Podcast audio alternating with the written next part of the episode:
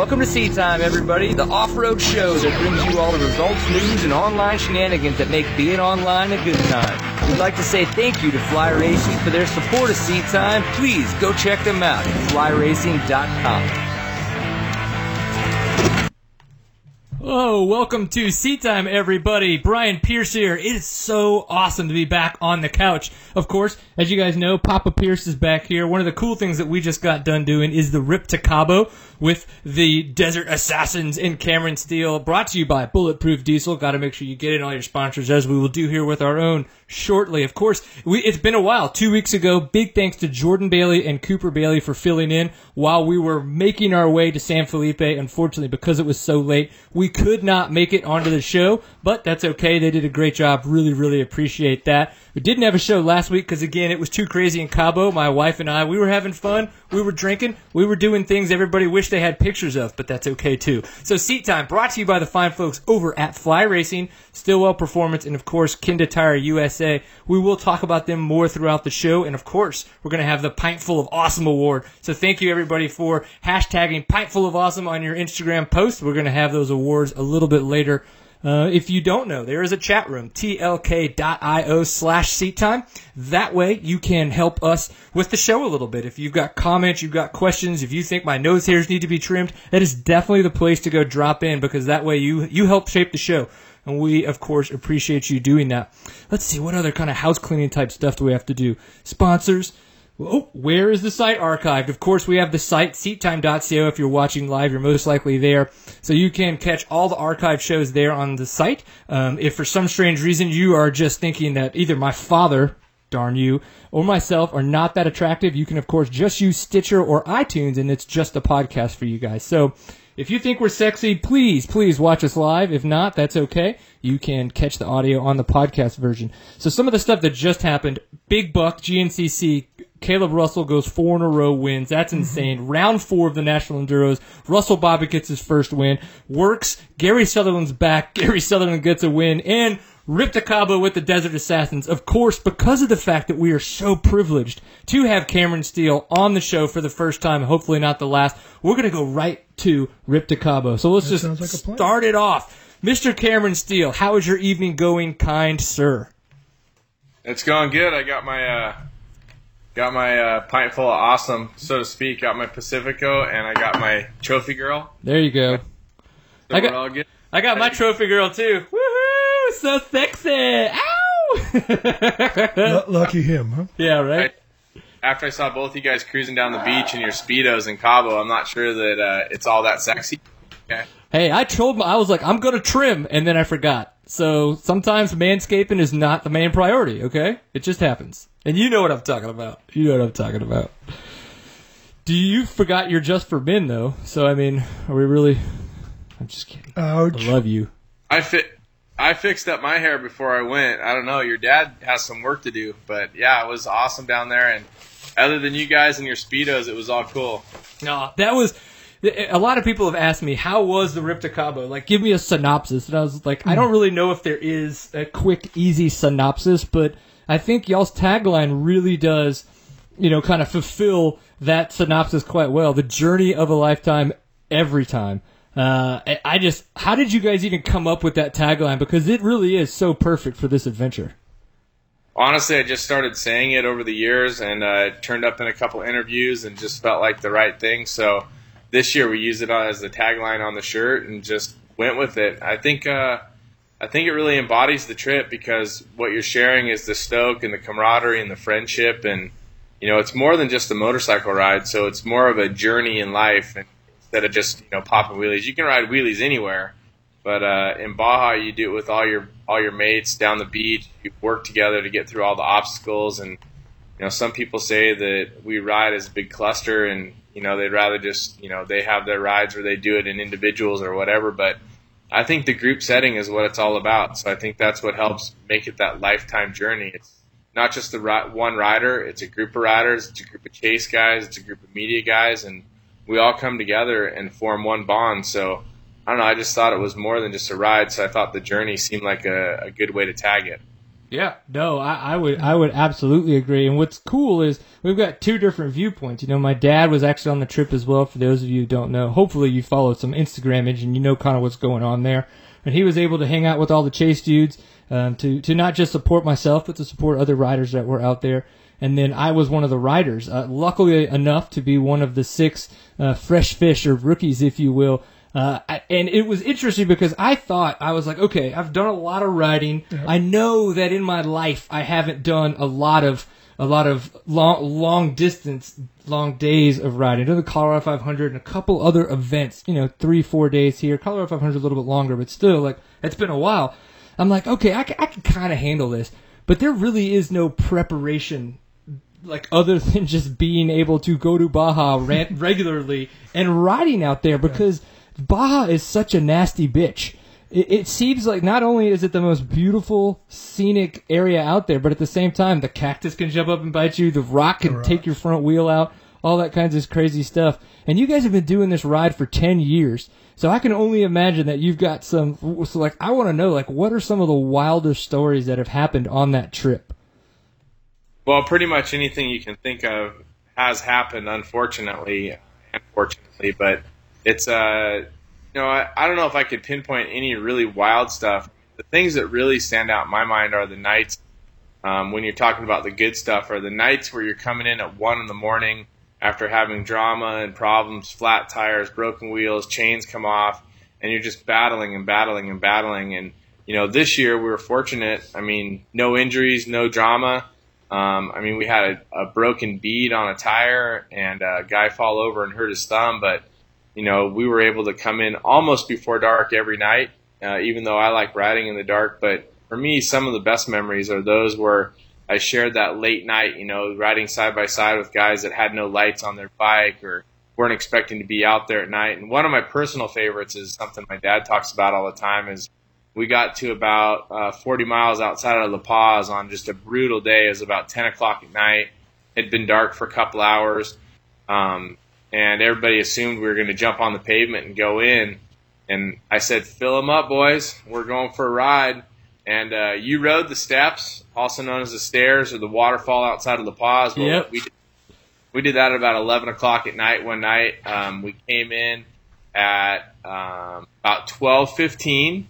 And when I got to the highway, I sent all the riders forward with someone else to the hotel because I heard on the radio that the chase truck had put gas in the diesel truck, so we had to stop and drain the fuel at one in the morning and put it in buckets and, and find a local to give it to, and uh, then get the truck going. So I didn't get back into the hotel till three in the morning, but that's just part of the adventure with Baja and one of those epic stories that just is an epic story now that it's behind us. yes.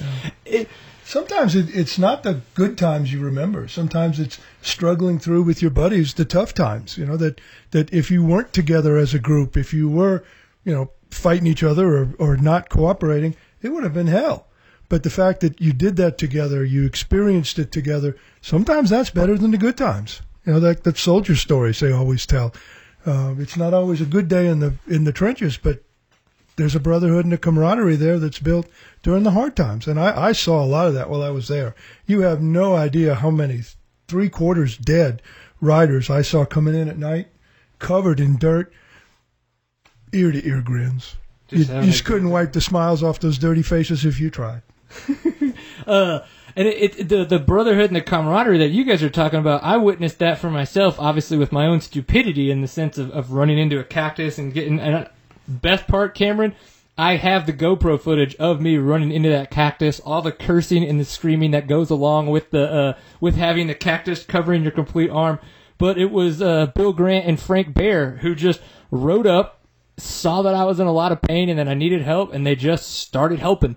Um, and it was just interesting. I, I didn't I don't know, like I always feel like I would be the guy to help out too, but it was just cool that those dudes watching that GoPro footage again is what really reminded me just how effort how effortless it was for those guys to just take their tool packs out, grab their pliers, and literally just pick hundreds of needles out of my arm for 30 minutes. It, it's pretty insane how awesome those dudes are. I wonder how many times they've done that before. Yeah, probably a couple.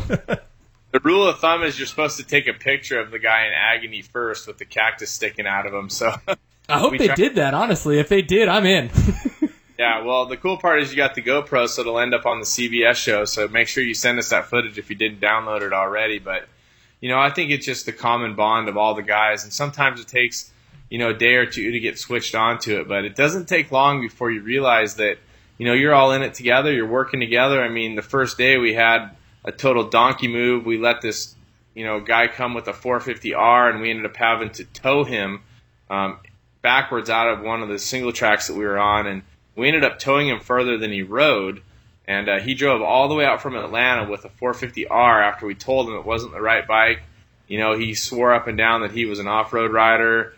Pictures, video, the whole thing. We let him go, and then his bike makes it 46 miles. But that's just part of the camaraderie and the brotherhood. You know, the boys jumped on it, towed him back, and we got the group all back together. And you know, at the end of the day, another rider who brought a spare bike let that rider from Atlanta ride um, his spare bike for over 1,200 miles. And I mean, what kind of brother does that? I mean, we all know if you ride your dirt bike for 40 hours, you're probably going to have to do some work on it. And I would say Brian Beatty definitely uh, was definitely uh, just in being right there for that best brother award. I think he was the runner up for that. But just what a what a just a valiant uh, gift to give to another rider to let him be able to ride. I mean, arguably this guy uh, Eric um, would have been out after 46 miles. He would have been in the chase truck the whole way if someone didn't have a spare bike for him. Yeah. Uh, that's pretty. That's pretty epic. And, and uh, I had a dumb move on the second day, which felt all too reminiscent of when I was in Baja the last time at the Baja Rally. So bikes overheating. We were in the wash, headed to the rock trail. The bike's overheating, and I remembered Mark uh, Bradford saying, "If you're, if it looks like you're losing oil, lay the bike over because you want to make sure you keep as much oil as possible just in case. So that way, because you know moisture is very important. Obviously, oil is even more important. So uh, the bike's overheating, boiling like crazy, and I couldn't see right away what was going on. So I was like, "Crap! I totally busted a case. No idea what's going on." So I lay the bike over, and when I lay the bike over, I closed the petcocks. So I turned the gas off just in case. And like we get the bike up, I pee on it a couple times just to help get some moisture. We pour a little bit of water in the radiator, and we realize, okay, it's not cracked. It was just radiator fluid. We're going to keep going. So we go, and about 30 seconds later, what happens because you turn off the Dum-de-dum-dum. petcocks? The bike dies, and the way it died, I was just like, "Oh my god, this thing seized again!" Fucking KTM in Mexico. This is ridiculous. Bradford starts kicking on it, and he's even like, "Yeah, dude, it the dude, it's like holy crap. There's a lot of compression. This thing feels weird." But we know that that was because of the rev lock. But yeah, I turned the petcocks off, and then I saw his foot, and I was like, "Oh shit!" And so like, luckily enough, Miss Piggy kept going. But man, that was a moment of panic for myself. And you looked at me and you were like, "Really? The petcocks were off?" And I was like, "Yes." And y'all Well- didn't even give him a pink ribbon for that one. Yeah, I was, that was- I was surprised. It was close. It was a it was a big day, and I think that the relief for me just to get everybody through the uh, rock trail made it pretty, you know, made it so I forgot that. The best part about that story is I was right there because I was riding sweep. You know, his bike turns off. I come up, I ride by him, and he's, you know, he's like spitting his teeth out, pissed. He grabs his goggles off his helmet, throws them on the ground, just all pissed off, and I'm like, "Whoa, take it easy." the bike sees, the bike sees. Bradford's like, you know, he's like, calm down. And it, and it was funny because Bradford gets on, start kicking, starts kicking, and Brian looks at the petcocks. He's just like, I am a donkey. yep. It just, it, and the only reason why I immediately went to it sees is just because of last year, and it just felt so reminiscent of that. I just like totally went into that stupid state of mind of acting like a, acting like a donkey. Yeah. Trust Miss Piggy. Oh no, we've mm-mm, Trust Miss no. Piggy. Miss Piggy's ten years old. Miss Piggy needs to go to the Miss Piggy graveyard. Well, it's probably true. I was I was impressed. I mean, I think that overall that you did a great job. I mean, this was our biggest field of uh, pescado fresca or fresh fish, fish, and uh, you know, I thought you were a great addition to the team, Brian. I mean, I definitely would invite you back for sure, and hope that you come back. It was uh, you know, it's a little, it's always a little risky for us, you know, having people come on the trip that we don't know, and we try to suss it out. We talk to people, we try to get vouching, and when you told me that you rode the Baja Rally, I was like, okay, well, I've ridden the Baja Rally, and that's that's a pretty serious kettle of fish right there. And I said, all right, and let's do this. And you know, when you when you said you had a six gallon tank on your bike, I was like, uh, hmm. okay, well, at least he's not one of these donkeys showing up with a three gallon tank. Yeah. So I, you guys handled well. Steve, great part of the chase crew. It was fun to have you there, Yeah. fun to share with you, and you know, hopefully you got to see enjoy it and see it from Oh, the gut, absolutely. the other side. Absolutely. Yeah. Even even the trip back with the chase crew, when we went to some of the inlets and bays that we didn't get a chance to do with the ride, the place is just never ending beauty, and and it's. It, I wish everybody could experience some of the things we saw, some of the inlets, the bays.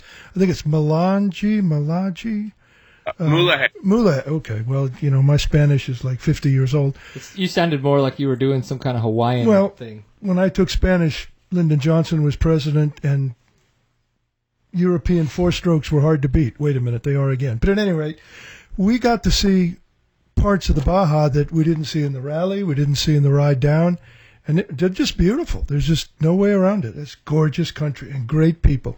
Yeah. things.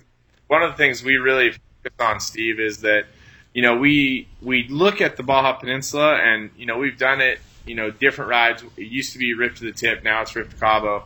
But over the ten years, we've looked at the peninsula and tried to look at it different ways every time. We've tried to stay everywhere we can that can ad- accommodate the size of our group, and Right. some places can accommodate it. Um, you know, next year um, we will spend more time on the east coast on the east coast on the Sea of Cortez. Um, a couple years ago, we did what's called the No Wimps Trail, which is a really rugged, remote area that's not even passable right now because of the hurricane dam. It comes out just above Santa Rosalia and Mulegé, and uh, we actually went down into Mulegé on our dirt bikes.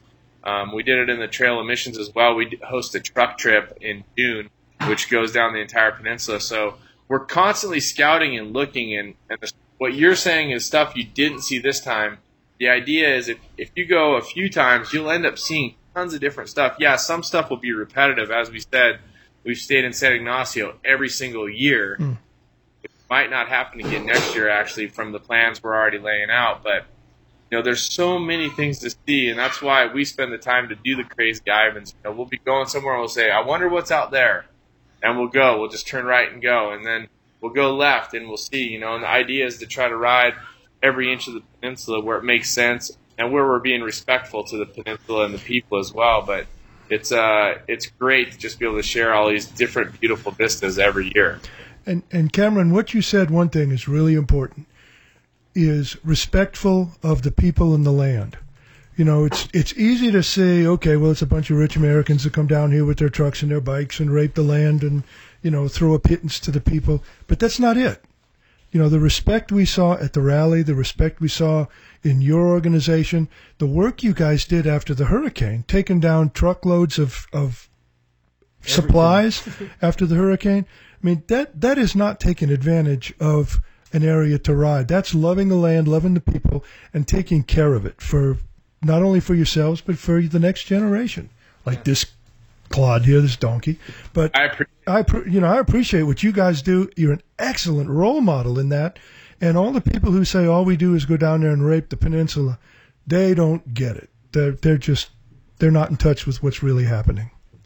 Well, I think I think it, I mean it's really an honor for me to hear you say that. You know, when people come down and they get a vision of what we do and how we treat it. I mean, we have so much respect for the people, and you know, you, you have to respect the land, the people, and even you know beyond that, the animals.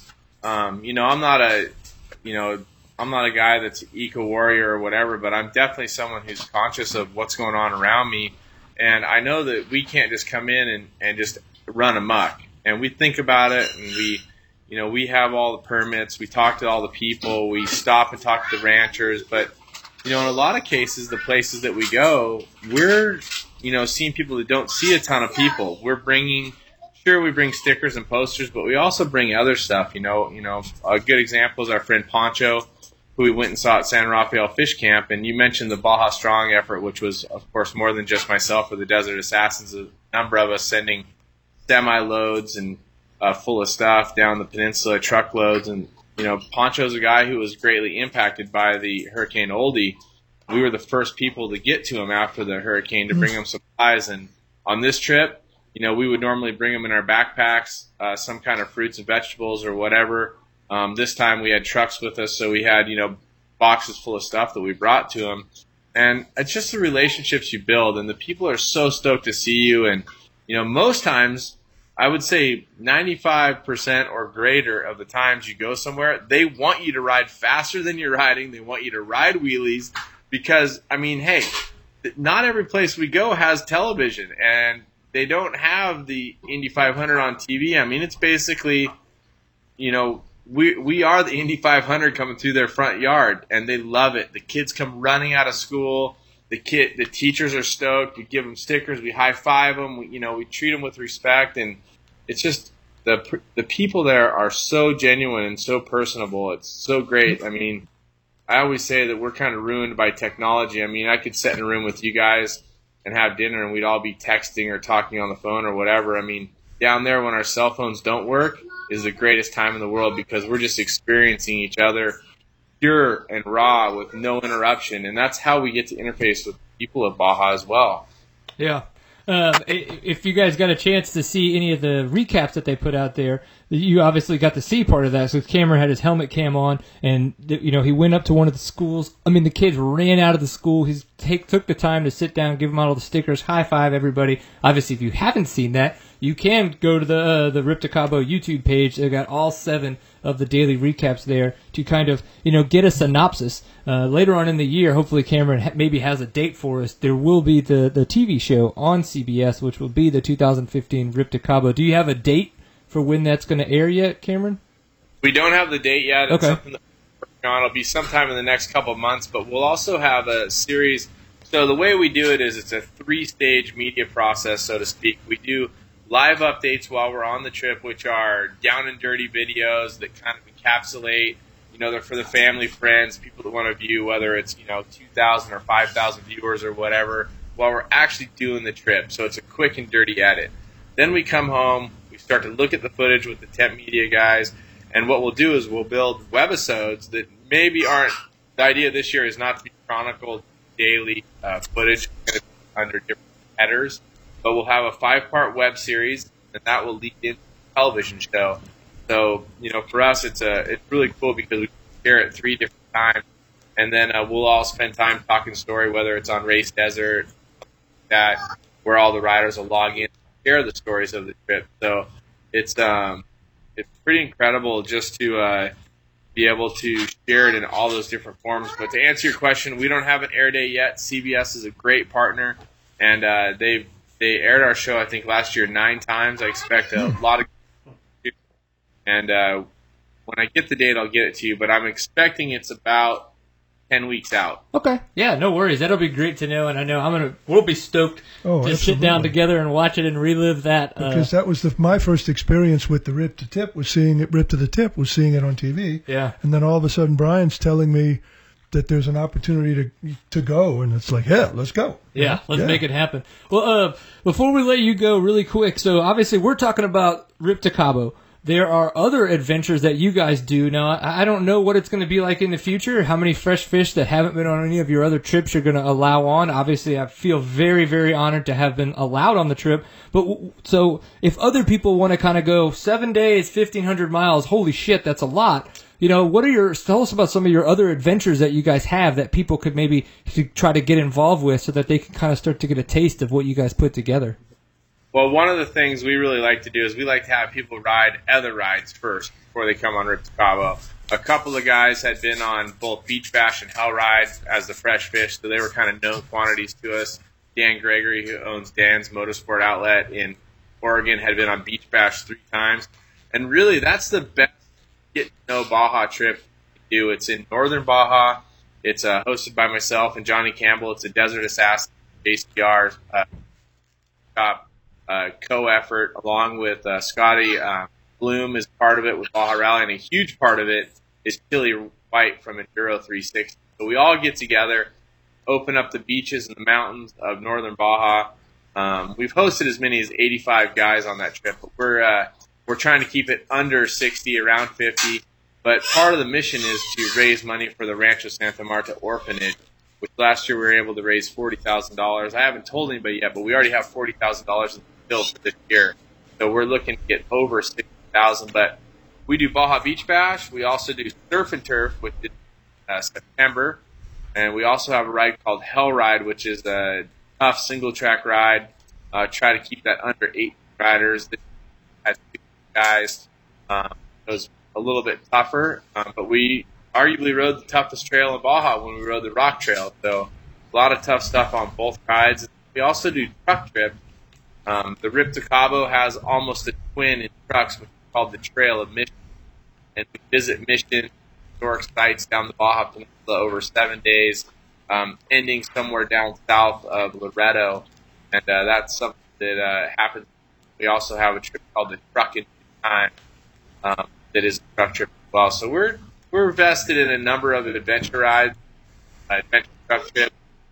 We do some private trips with FMF and uh, a couple races as well, but those aren't really open to the public. We do the FMF Baja Banana partnership with myself, Little Don, Travis Clark. So there's kind of a lot going on, but if I was going to suggest one ride to newbies, I would suggest log on to BajaBeachBash.com. It's July 23rd through 26th. You can fly in and rent a bike from Chilly White at Enduro 360, and you can come on the ride and just experience an epic trip. It's around $800. We do great fundraising. Everybody's encouraged to be a part of it, and I think that's the best ride to get started with. But there's there's a number of different rides with a number of different flavors for you know every kind of vibe and feel that people want to be a part of. Right on. And what's the best way for them to find out about these? Is it Desert, your Desert Assassins website or Facebook, or what do you think is the best way for them to learn about that kind of stuff? Yeah, our Desert Assassins uh, page sucks. I wouldn't go there. I'd go to. Uh, we're we're in the midst of, of working on a rebuild, trying to figure out exactly how we're going to do it. Um, I would go to um, our Facebook page. Usually has all the information. You can message us there. Um, you can go to Ripped Cabo has a Um, you can go to our uh, DA website if you really want to, and web and webmail us there. So people can find a way to, to figure out what it is. But usually the Facebook has the dates of all the rides on the Desert Assassins uh, Facebook page. There's a dates part there that has what the rides and truck trips are that are coming up. Right on. Well, that's awesome, dude. Uh, I, I, you know, everybody's asking, you gonna do it again? I'm like, man, if, if it was if it was as easy to say yes as I want it to be, I totally would. It's obviously you know a big time commitment, a big uh, financial commitment to kind of make it happen. But if it all works out, I'd love to do it. I think I'm going to be kind of like Rusty Espinoza and maybe have that every other year. Uh, obviously, if I get invited back, that's a big part of it, of course. But it's kind of like if it, you know every other year kind of thing because it's obviously a lot of time and a lot of finances. But man, it was it was an amazing experience. Definitely, really appreciate you allowing myself and my father to experience it together and then obviously experience everything you guys do because it was an amazing, amazing time. Yeah.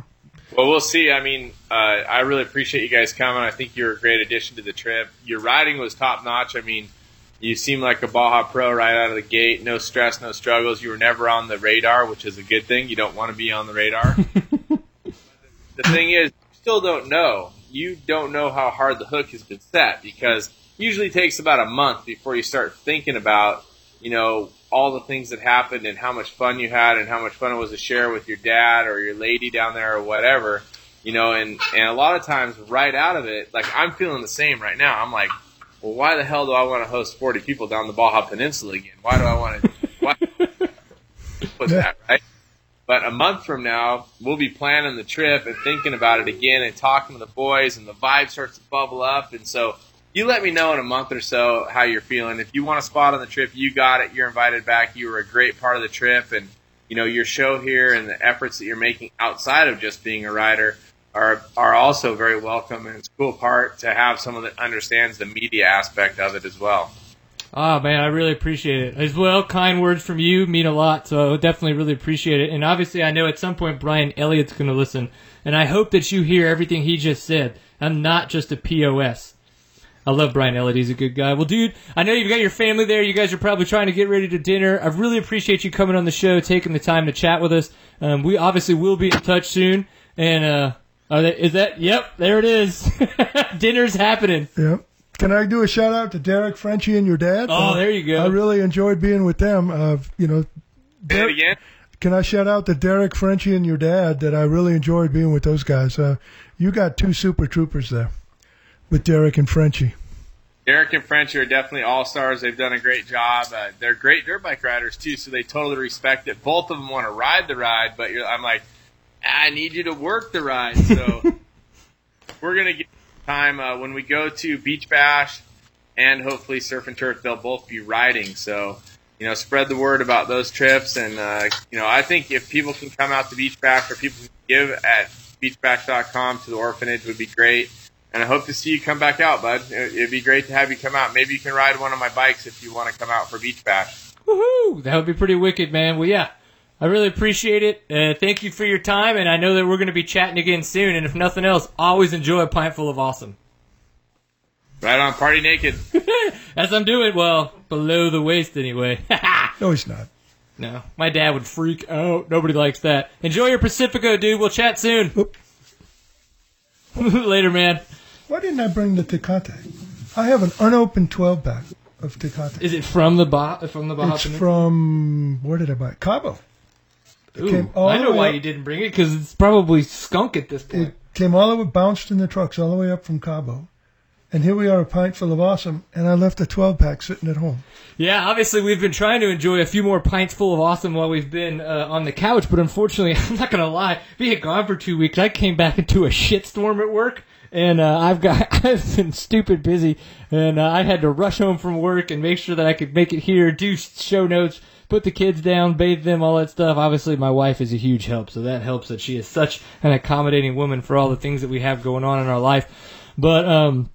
Yeah, so we're drinking water tonight, so that's just uh sometimes that's just the way it rules. But uh if anybody yeah, seriously. we're drinking. Uh, we've got the posters, Rip to Cabo. These things are awesome. They're all over the place. You guys need to check out this event. Again, uh, the Seat Time website, I've been posting the daily recaps there as well. Uh, kind of spread them out a little bit so they're not just slamming the website, you know, seven at a time, kind of, you know, a little bit slower than that. So check them out, man. They're there. They're a great time for everybody. So before we go directly into the Fly Racing Pint Full of Awesome Award, I did want to say thank you very much to um, our some of our other sponsors. So Kenda Tire USA. For those of you who don't know, you can go learn more about those guys at Kenda Tire USA or kendatire.com. And they're making a lot of strides, um, not just in the off-road market, but in Baja, a lot of people were kind of like, oh, you know, Kenda, you know, oh, they're a little bit of a discount tire. And I was like, the discussions I've had with everybody at Kenda, they're not just a discount tire anymore. They're making a lot, they're putting in a lot of effort in R&D to really become the off-road tire. And I think that it shows not just in like the gummy kind of prototype tires that you can get for your more hard enduro or your enduro cross type stuff, but what they've done is they've taken the trials tire that a lot of people came, you know, really popular and then kind of created a hybrid around it. So if you notice with those um, trials tires, there's no side knobbies.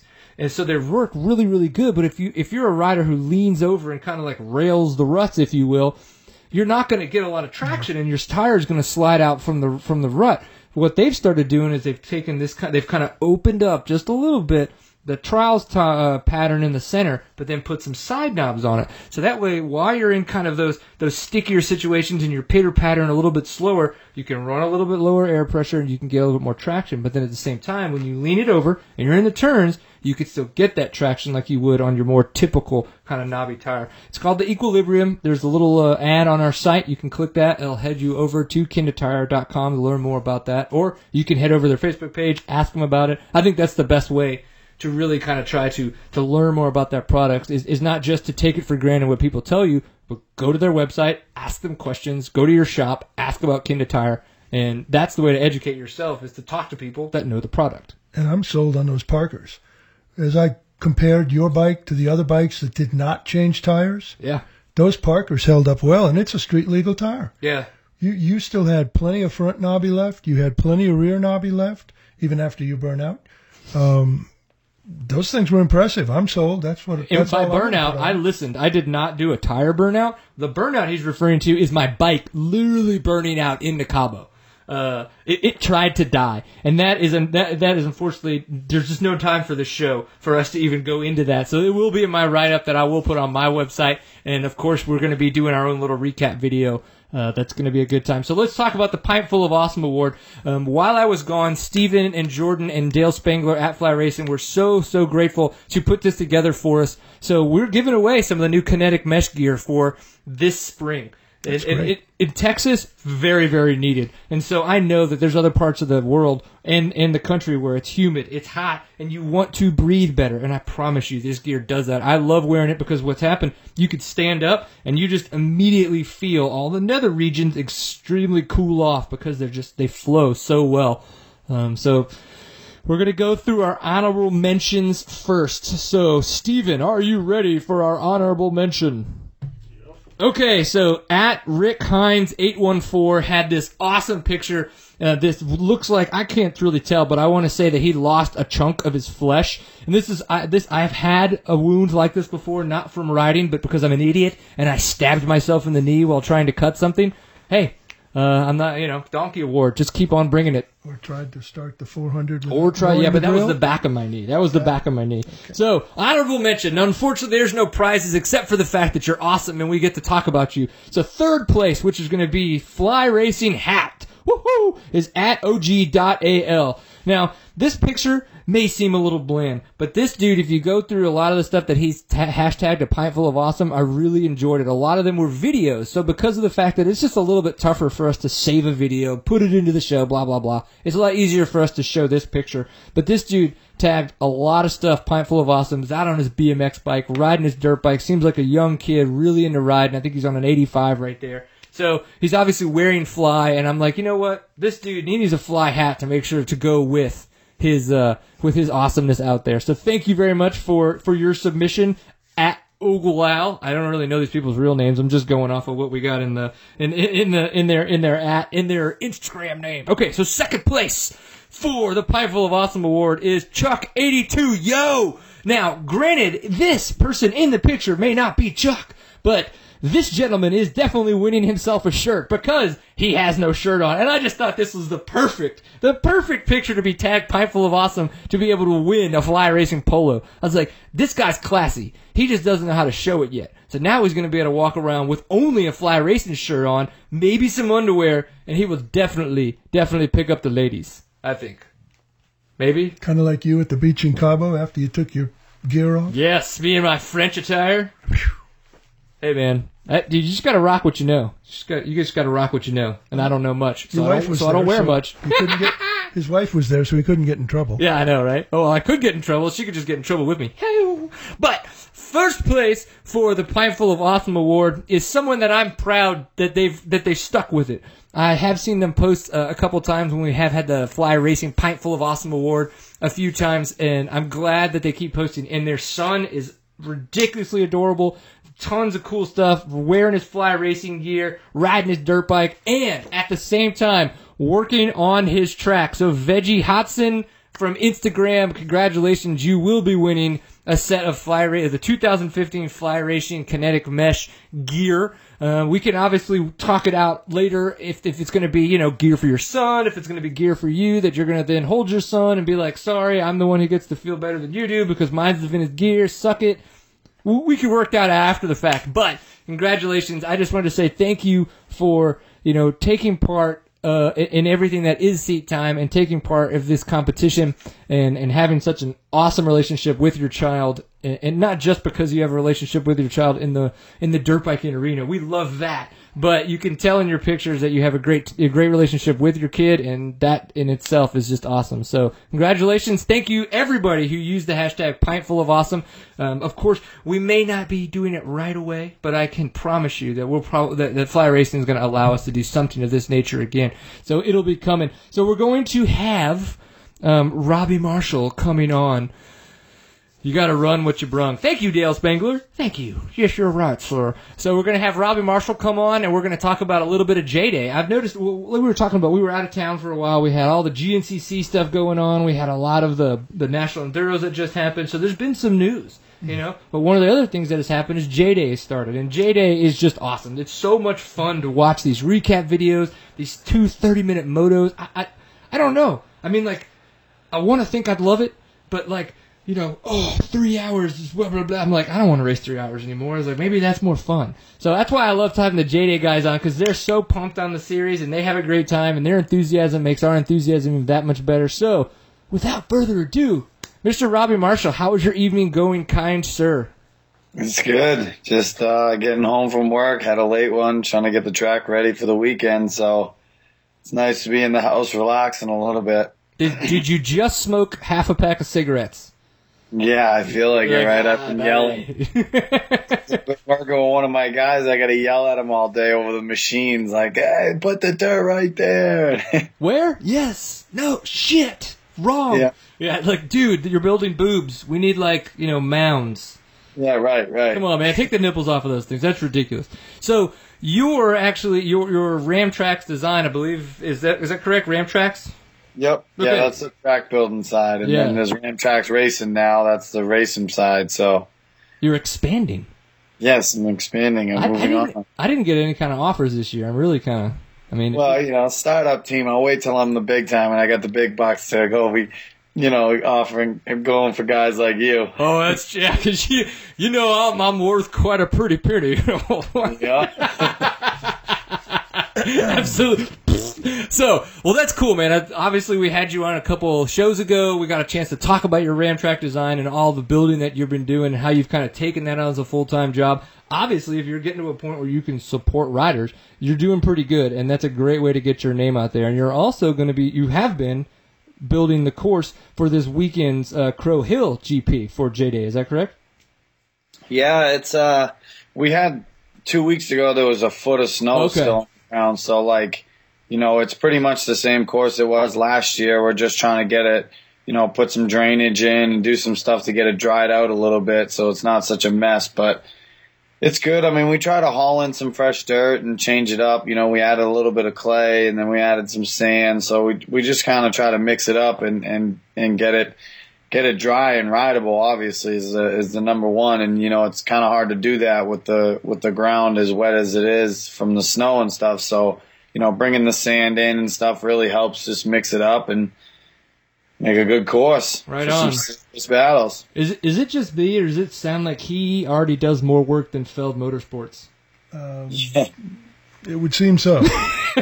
it's like you're like I like how you're like going to a natural place Yeah. and bringing in more types of dirt where they come into a stadium and should be bringing in new shit every time. It's the same old stuff they pile in the parking lot every year. Yeah. Oh man! So obviously you're doing something right, and from Texas we appreciate that. So that's awesome. Um, Yeah, you got to get you guys up here to race one of these. I, I think uh, I think the way the series is going and the courses are being built now, even the other ones, you know, the the real woodsy ones, is just you can't have any more fun on a dirt bike, and it's just a, such a good time. And it's you know whether you're winning or in dead last, it does not matter. You're having just as much fun out there, and you know it's not too much. Like you were saying, three hours. I mean. I work full time. Like I can handle two 30 minute motos. I can ride through that. Like three hours or two hours, it's just too much for me to handle. Like, you know, like I, my hands can't take it, you know. I do. It's tough one. I do. I have the babyest of hands. Anybody could go back. I think it's like probably every other show, and there's probably some comment about me and my uh, me and my baby hands. It's quite unfortunate. It's in the Well, don't feel bad because I have like the roughest hands you could ever see. They're just cut and blisters and scarred and like rough rubbing and steel all day, and I still get just busted open if I go for three hours. Man, I didn't realize the porn industry had gotten so interesting. Yeah, it's gnarly now. Oh, so they they got rid of all the lube, and now you've got dry, cracked hands. That's Yeah, that's it's no disgusting. good. Nobody nobody enjoys that. Extra oils for some extra lubricants. They've been taking care of me for years. I love it. They get you all all lubed up and ready to go, huh? I love Yep. your accent too. That's awesome. Oh yeah, we could just we could just listen to you talk. Like what I think we should do sometime is have the J Day Rippas like read bedtime stories. Like yeah. Yeah. so that way we could like, and I'll be like, yes, here you go, Liam. Let me put on your bedtime story, and that would just like hit play on like the J Day Rippas with the with the accent and the way that Yeah, they he's like, talk "And he about the hit sleep. ball hard. he hit the ball wicked hard. Wicked hard, Hard. hard. And you pack your car in the garage. Yeah, that's right. In Harvard Yard. I used to live there. I think I think this uh, this show is going to be me laughing a majority of it at this point. It's kind of fun. So you won last year, kicked butt in the J Day series, and then of course you come away with a two one this past weekend, which in moto standards gives you the win because of the fact that you came over uh, Johnny And man, so Southwick, it's open again. You guys had your opener there. Just kind of break it down for us. Was it awesome? Was it not awesome? Was it motory? Was it woodsy? You know, did you kick butt? Did you feel like you just barely won? Like, yeah, give us Yeah, give us the I mean, deets, bro. I uh everyone was saying, you know, are your guys ready? Your guys ready? And I'm like, they're all been training all winter, like they're on point, you know, they're race ready. I was the problem. I've been working so much. I'm like, you know, I all I was counting on pulling one of those veteran cards out and, you know, fortunately I, I got it done with one of those. But, you know, it was like blowing my hands off the handlebars. I was so pumped up and tired and stuff and it was uh it was gnarly, but you know, it's sand and it's like, you know, I, I can be completely out of shape, but I just love sand. Like, you know, if it was a rocky, techy, you know, gnarly, woodsy race, it would be a lot harder for me. But, you know, I just know how to kind of get on the sand and float. And uh, as far as Southwick, yeah, Keith Johnson's actually running it now, and Dowdy's been down there helping, and like it's unbelievable. They turned it around and like kind of built the old layout. And uh, I did an NESC race there a couple weeks ago, and like it was just crazy. You know, I I turned the turn, the first turn, and I went down the washboard, and instantly I was like, oh man, like this is what I grew up riding. You know, like in the 90s, you know, with 50s, 60s. I mean, my first race was there and the, it was back to that way, you know, it just felt right. And, uh, you know, it's, it was still good the past 10 years, but it was the wrong way. It was always, you know, going against it, itself. And when they turned it back around, they added all the old things, the camel humps and all that in. And I was just like mind blown at how sick the track was again. And, you know, I really appreciated it, you know, being older and, and riding it before and now. So Right.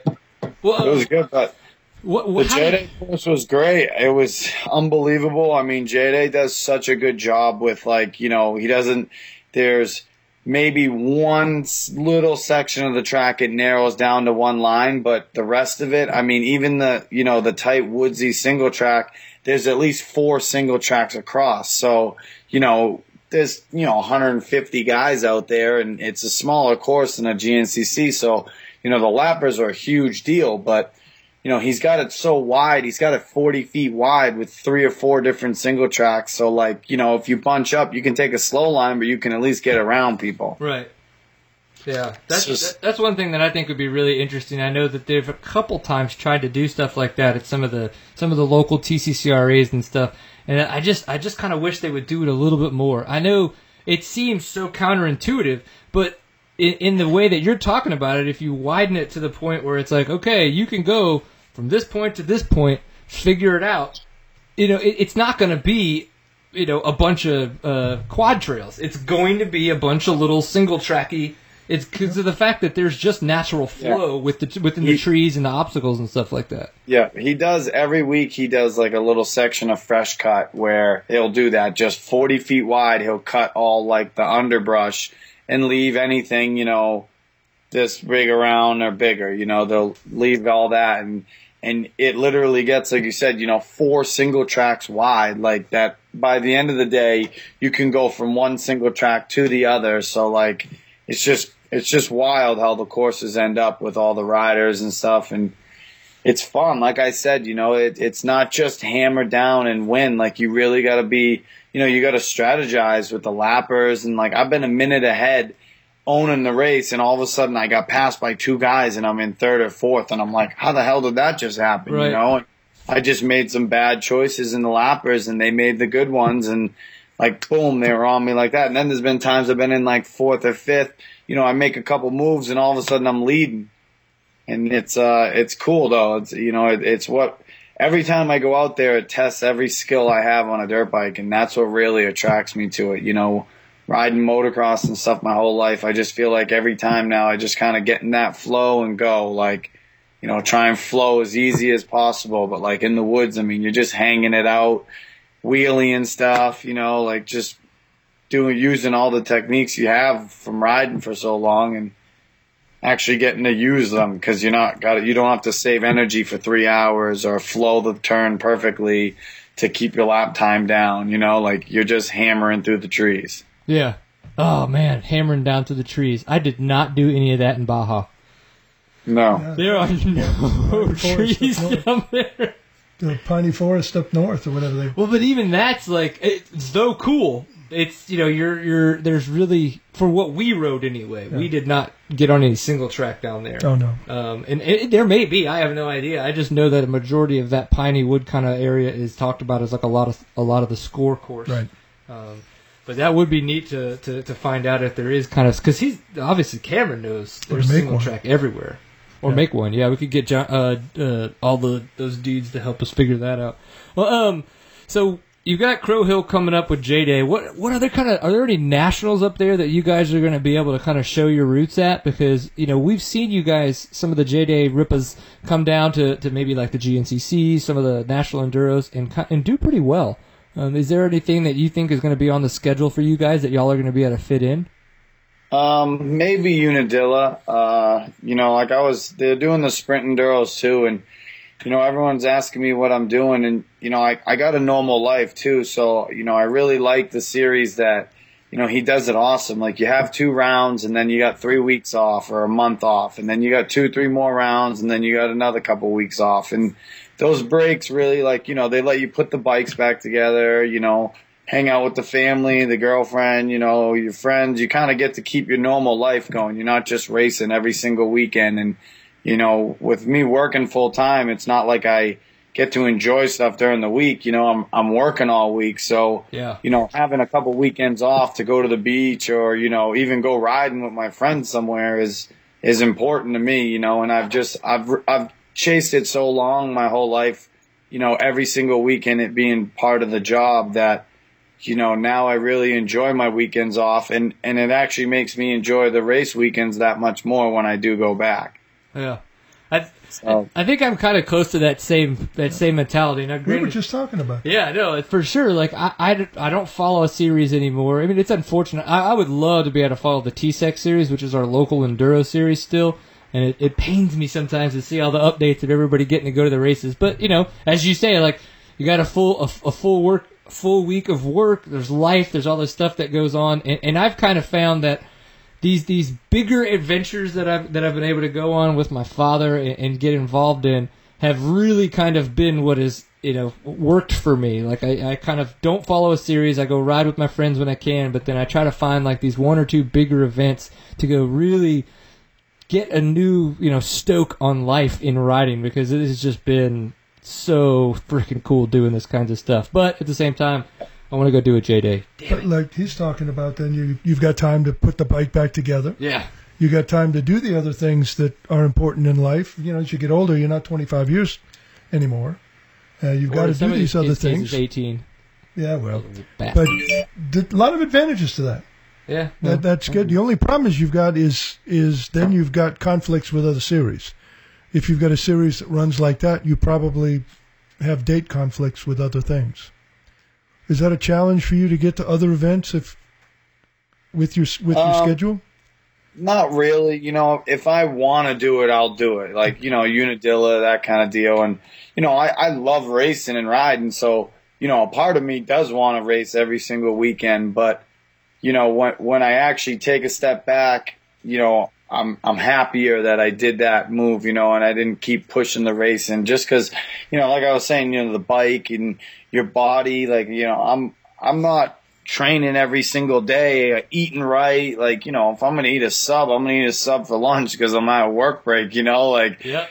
so I need my body to heal a little bit and I need it to like, you know, the weekend off actually does me better than, you know, another weekend of racing. And it's like, if, if I, if I ever was to, you know, for some reason get a ride and, and go back to it full time, you know, if I got paid the money I, I, you know, deserve and, and need to, to make it a career, you know, that's the thing is I could still race right now. I'm the best I've ever been, but, you know, unless you're getting a, a pretty solid salary, it doesn't even out, you know, like you make a hundred grand, you spend a hundred and twenty. It's like, you know, the numbers don't work. And, and I'm at the point in my life where, you know, you know, I'm a, I'm a grown man. I got responsibilities. I got things I got to take care of and, and chasing this dream that, you know, riding around in 15th place, making a thousand bucks is not the dream. You know, it's not going to get you where it's not going to get me where I'm trying to be, you know, and, and since I've come back up here, I've just been working like crazy and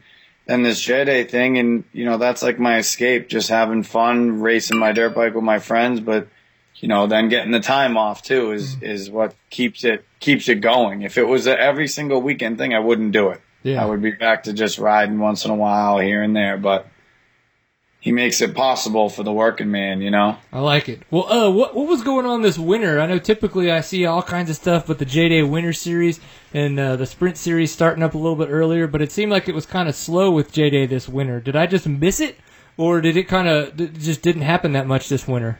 Um, well, he usually does that race down at Bostwick, and that gets a lot of buzz. So he didn't do that this year, so I'm sure that that was a part of it. But yeah, they uh, I think they canceled one of the winter sprint enduros and stuff. I mean, we we had you know you could see the grass in January, and then all of a sudden February we got you know in our area we set the record in the most snow in history we've ever had. Like you know 300 something years of us being here, you know 1700s and we just had the most this year, you know, and, and in one month, in this month of February alone was when, you know, it was like 36 inches two days later, 18 inches two days later, 24 inches two days later, just insane for, for weeks like that. So it was a little bit of a rough winter up here for sure, but I'm hoping to talk them into doing like a Southern J Day series down, you know, in the Carolinas, a couple rounds in the late fall and then like a couple rounds in the, before the GNCC start. And there's just so many sick places down there. You, you know, I used to live down there that that there are that would do it, that want to do it so bad. And you know, it's, it'd be a little series. It wouldn't be something huge, but it would get the the Southerners and the people below the Mason Dixon line to be able to, you know, check out what he's what kind of series it is and and how awesome it is, and you know, and potentially expand to like a whole East Coast thing. But oh, for sure. He, he's got his plans. He's an incredibly smart incredibly smart, intelligent person with all this. His marketing, is everything. Like, you know, they all told that kid he was an idiot for doing what he's doing, and look at him now. You know, like it. uh He he knows what he's doing. He's got a sick game plan, and you know, it's cool. We learn from each other. You know, we're kind of the same age, grinding through the same thing, and you know, he's he's up there today. Like, you know, I know the things I do with like the track and stuff. You know, he doesn't have that kind of experience, like the dirt end of it, you know, moving dirt and shaping stuff. But, you know, we definitely learn something from each other every time I go up there. And, you know, I do a lot of enduro cross and, and J Day style tracks for people. I mean, all over the country, you know, they want a little bit of everything. So I literally build them a J Day course and, you know, I, I have helping him with the course, you know, that, I usually don't mess with the single track. I don't even see it until race day. You know, any of the any of the trail stuff. I'm just so busy with the machines doing the extreme section or you know hauling dirt or getting the moto section ready. Like that's what you know I sp- spend my time in. I literally Sunday the people are like, oh, how's the course? I'm like, I don't know. All I know is the ram tracks in the extreme section. I have no idea where the woods goes. I'm like, I don't even know where it goes in. I'm gonna I'm look like, for the arrows. I'm like, is it going on top of the hill? They're like, no, out by the sand. And I'm like, oh shit, I better check that out you like jump over the wrong berm. You're like, man, this is weird. I'm the only one oh, over yeah, here. do it all the time. Like he'll just take a right if you're on the moto track and you're just ripping the track. Like I got this, and then it just goes right, and you're like, whoa, you're blowing banners and stuff. so you said the Mason Dixon line. What was the last time you heard somebody actually mention the Mason Dixon line? Uh, about 20 years ago. I know. That's awesome. Come I haven't. I haven't heard that in so well. I grew up in Louisiana, so obviously you know there's a lot of there's a lot of Southern pride uh, down yeah. there down there in the South for sure. So. Hellfire. yeah, it gets a little bit interesting. Well, uh, so you got Crow Hill next, um, and then you said is that is that after that when you guys have a little bit of a break and then you come back, or do you have a little um, bit of a break no, now? we actually this this weekend's actually we got an action packed weekend. Thursday's the uh, good times, you know Dirt Bikes and Good Times tour. Oh, with uh, Verb, right? Yep. Okay. Thursday at the track, and then Friday night is actually the premiere in Worcester, Massachusetts. Worcester. Worcester. yeah. And then uh, Saturday's open practice. Sunday's the J Day, and Verb's gonna be there filming it all and making an episode out of it, doing some edits and stuff. So it, will be pretty cool. And then uh, next weekend, actually next Saturday, is a sprint enduro at Crow Hill, which should be pretty cool. You know, he's going to use some three different, you know, the special tests or whatever, and he's got he's got some awesome stuff planned. So I, I think I might race that one just because you know I've never done one of those, and I can sprint like a mad dog, so I think I'll be pretty good at it. There you go. I like it. I like it. Uh, you know, one thing I don't know if we we might have talked about this before. It's like, but because of the fact you're such a moto enthusiast. I mean, you grew up racing in Southwick and, and racing moto and stuff. Is it because of J Day that you kind of got into the off road side of things, or did you just kind of ride off road for fun when you weren't riding motocross? Well, I grew up, you know, riding with my dad. We'd go to a track and then we'd go trail riding from Okay. there. You know, like that's just what I did. And you know, every single, obviously when I was training, I was doing motos and stuff, but like forever, my favorite thing to do was to go for a little trail ride, hit a pit, trail ride to another pit, hit some single track, cross a river, you know, like that's always been my favorite thing to do, you know. And then I, I did a couple woods races here and there, but I never really like got into it, you know, other than just like race one and then didn't race it for two more years, three more years or something. And uh the J Day was like kind of a mix, you know. I still got to do the moto and the the J Day is the 30 minutes you can sprint for 30 minutes, you know. Like at a GNCC, you can't sprint for 3 hours unless you're Kailub Russell because he's such a savage, but like yeah. no one else can do that, you know. Like I can sprint for thirty. I did it with him at Dilla. I went for thirty minutes, you know, with him right there with him, and then he kept going for another two and a half hours, and you know I was dead by the end of the race, and like you know just fading back because I was so tired, and you know the J days really allow you to just hang it out, and then you can you know catch your breath, regroup, and hang out another one. But Hanging out and then hang it up. yep, that's Yeah, right. I'm gonna patent that. That'll be the that'll be J Day's uh J Day's slogan Yeah, next year. that is a good one actually. There it is. There it is. I'm telling you, man, it's all up here. We just need people like Robby Marshall to help fish it out. Right. Yeah. I need smarter people than myself to help dig around in my brain to figure out what's in the cobwebs. You know, no, no, no. Don't dig around in his brain. Yeah, it, it, You don't know what you'll find. Yeah, you're gonna come Yeah, up you'll with find stuff. some good stuff up there, I bet. And some cobwebs. Yeah, It's like the hamster running on the wheel, like, hmm. he's like staring at the wheel because the wheel's broken, and he's like, "Hmm, well that's, that sucks." well, cool, man. Well, good luck with the rest of the JD series. I hope you can totally do a repeat and be up there, be like, "Pop full of awesome bitches, seat time." Woo!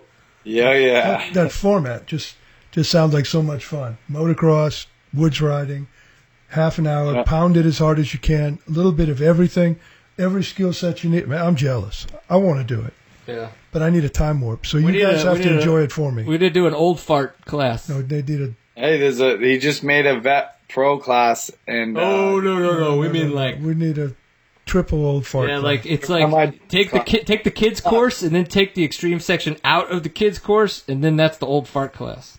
he can ride the super senior. They have a super super senior. no, but J-Day has that's for everyone, My just bike- like KTM has a bike for everyone. my riding days are over, but I'll enjoy it through you guys. And Yeah. the format just sounds awesome. I wish I wish we'd have had that. We used to have a couple down in uh, Louisiana in Sarah, where they would have a Sarah Harris scramble that was at a motocross track, and then half of it would be on the motocross track, the other half would go out in the woods. Yeah, and, same and- thing. But it w- it wasn't like half an hour, half an hour. It was a two hour. But still, I mean, those were a blast because you got to do your little bit of moto. Of course, we're talking when travel was six inches. Got to do your little And bit of jump moto. You got to do your little like bit of woods. Twenty feet, not Um, three You got to do your water. You got to. I mean, that, that format just sounds like so much fun. A little bit of everything in one ride. I'm jealous. There it is. If Yeah, Papa it's if, a good time. if Papa Pierce is and in jealous, that we all in know that we- black New England mud, that, that Oh, just just that traction dirt. everywhere when you're not hitting a rock, but traction everywhere. I think it would be pretty wicked. Well, uh, oh, last question. What does a man like yourself do in a house when there's 300 inches of snow outside? I mean, if there's that much snow, I'm usually plowing, and then after you plow, you get to push it back because the snowbanks are too big, and then you're like, you finally sit down and you're like, oh, this is great, I'm gonna relax, and then it snows six more inches, and you got to go back out and plow another 20 hours. So we don't sit much inside if if you got any of the plowing game going on. Uh, do you charge people like by the inch? Yeah, you can try. Well, some people do. It depends what you do. Or like, I do a lot of pushbacks with the machines. Like, I take a skid steer to someone's house because the snowbank's too big, and I'll like charge them like hundred bucks an hour and, and push the snow back. Usually, only takes like an hour to do one of the driveways. They're all pretty small, but you know, if one takes a while, obviously it's a little more, but it's good. And then just plowing, you know, during the storms, like some parking lots, you know, whatever, whatever kind of needs to be done hopefully get on the town next year because you get paid a shitload. I like it. I like it. Well, uh, So you need to have I take like, it you're not a fan of global warming then. You want it to stay cold and snow a lot up there. Yeah, I don't really like the cold. I've I actually been living in Charlotte, North Carolina, the past four years, and you know I was Florida, California, Yeah. All over the place before that. So this was my first winter here in ten years, and I opened my big mouth in January. I'm like, oh, it's my first winter back, and there's not even any snow, and then we got 106 inches in a month. Be careful Yep. what you Way, don't ask. way to go, Mr. Robby Marshall. Way to go. My big mouth, dude. Good Every, job. everybody in J Day right now knows that you're the that you're the reason, and they're coming on the way to your house with their pitchforks and fire. Right. Yeah. Way to go, dude. Well, cool, man. Just so they're angry. I know. Her. All right, so give me at least three really good uh, sayings with your awesome accent before we go. Uh, what kind of sayings? I don't know something that sounds awesome with your accent. I would say it, but I, I don't know it until you say it, and then I giggle. Uh, well, there's the basic one that everyone knows, the park the in Harvard Yard. Can you say that? Park the car in Harvard Yard. That's pretty solid. You just don't say your eyes ever. Ever. Ever. And it's See? The Baston. Boston. Yeah. All right, come on, keep going. What else we got? Uh, Go- come on, Ripper. What, what do you call it? What do you call it? How team? about Adam Sandler's Welcome to Worcester, Jolly 25. Yep. I don't think I can get that one. that sounds professional. What do you call that team that plays uh, in that green baseball field? Fenway? Yeah. What do you call those? Fenway guys? The- Park? The Red Sox- Sox? The Sox playing the pack. The Red Sox. Sox. Yeah. I love that field. I love Fenway Park. Yeah. Pack. Excuse me. Pack. Pack. Yeah, Fenway Park. Pack. Fenway Pack. Green Monster. The Green Monster. Okay, I thought I was like the green, green something. I'm not a baseball person, but hey, that's okay. I'm not much of anything really. I'm just a guy. I've only been there three times, but I love it. Yeah. All right, one more. I don't know. What do you, what do you got? What do I got? What do I say? I'm, I'm drawing a blank here. We got a lot of sayings. Yeah, because you it's just talking normal, and everybody else is like, and then guys Yeah. like me just giggle. We've been adding M to everything. Like we're going ripping them, jonesing them, hanging them, ripping them. You know, Interesting. J daying them. Jay Dana. You know, Whoa. Whoa. Ripping seat 'em. timing them. Seat timing them. Hey. That's a good one. hey, We, we can end on that. bringing it. He paid his dues. There it is. for that is. Seat timing them. I like it. Seat timing them. Enjoying a pint full of awesome. That's it. yeah, that's a good. one. Don't get him started. Yeah, now we're ruining it. Okay. All those cobwebs Tell all your coming friends. out. Yeah, yeah. All those cobwebs are starting to burn. It's starting to hurt. Uh, Well, I really appreciate you coming on the show again, especially after such a long, hard day, getting everybody's uh, track ready for the weekend. You, you know they appreciate it, so at least when you get there, you you might know which way the arrows point. Hopefully. Yeah. Until you Yeah, go in the I'll- woods. I'll figure it out. I, I usually go for a walk during like the uh like the C group. See a bunch of my buddies out there ripping, cheer them on, check out the course. Seen a guy tag a tree so hard I thought he was dead the other day. Not he good. hit a root. He hit a root and just I mean, pop hit that thing. I was like, I ran over to him and he was a little dizzy, but he was all right. He got going. Oh my god. Yeah, that's never good. At least you were there to help him out and be like, "Yeah, item." yeah. It didn't really work, did it? Did you rip them? All right. Well, thanks for having me, boys. Thanks, man. We really appreciate it. Have fun out there. And do well. Will do. See ya. right on. Get some sleep. Oh, I will. nice, dude. Take it easy. Well, uh, so of course, one of the one of the fine folks that do sponsor the show that we did not get a chance to talk about is Stillwell Performance. So StillwellPerformance.com is where you can go check it to learn more about them. They specialize in off-road suspension, and specifically if you've got maybe 4CS, you could read up about what they've done with Dirt Rider. Dirt Rider raves on what they've done with their 4CS, and hopefully I will be raving soon. My uh, suspension should show up this week. Um, back from Stillwell Performance. I've uh, told you guys I got a 2015 350 XCF. Um, wrote it was awesome. Settings that stock, the settings that um, Stillwell gave to me. Actually rode pretty good. It definitely was harsh in the front, but nowhere near as bad as the 14s. The 2014s was way worse. So I'm looking forward to getting that back. It's going to be cool to be able to go ride that, test, play around. Maybe go do some more rate local races when I, if and or when there's time. We'll see how that goes.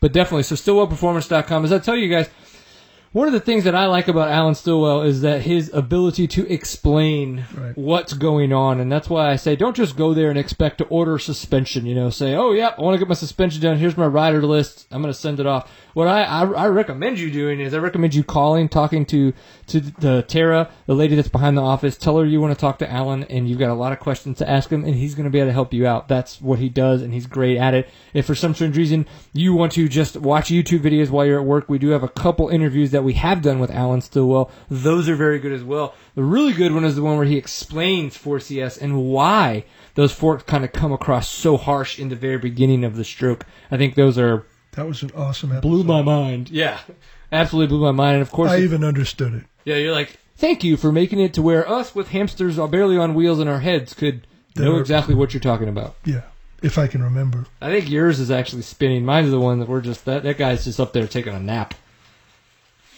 Happens to the best. Mine's of worn us. out.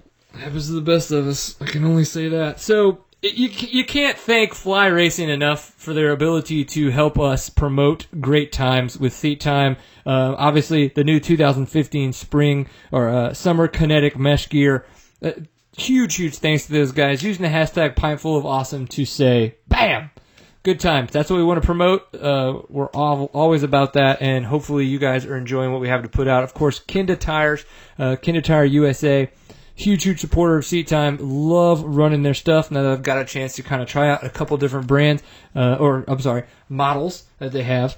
And uh, Washougal 2s, I think, are some of the ones that are working the best all around. Um, looking forward to going back to the TKO in August because hopefully we get a chance to try out some of the newer kind of gummy prototypes that they're going to have coming out You for did that. last year. Yeah, that'll be a lot of fun. And then, of course, we're talking about just in Stillwell Performance. All of them great, great supporters of Seat Time. And we could hope that anybody that pays attention here, if nothing else, just go check out their website. Maybe ask your local dealers about anything that they may offer um, carried by those guys. Obviously, we would really appreciate that. So, Yeah. yeah. Just don't buy a set of used Kendas from this guy. Yeah, they're pretty worn out by the time I get done with them. I won't lie. After after 1,600 miles of Baja, there's knobs left. They're never- many. yeah, they're there. They're there. Bigger than most, but bigger than, mo- than yeah, that, that for sure.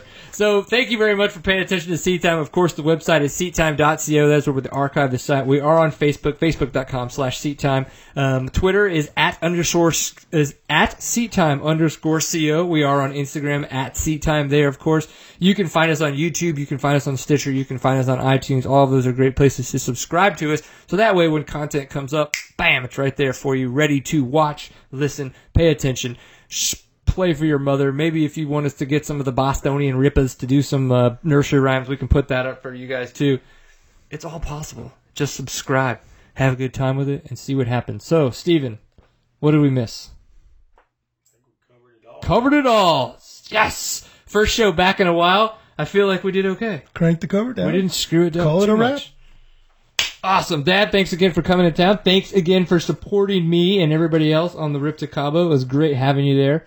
Um, Great being there. yeah, so that was And all your viewers, you get Jordan, not me, most of the time. Yeah. Thankfully. They, they might be jealous. I don't know. We'll see. So, and remember, if nothing else, always enjoy a pint full of awesome. We will be back next week. Yes, two weeks in a row for you guys. It's going to be crazy. We'll see you then. Peace.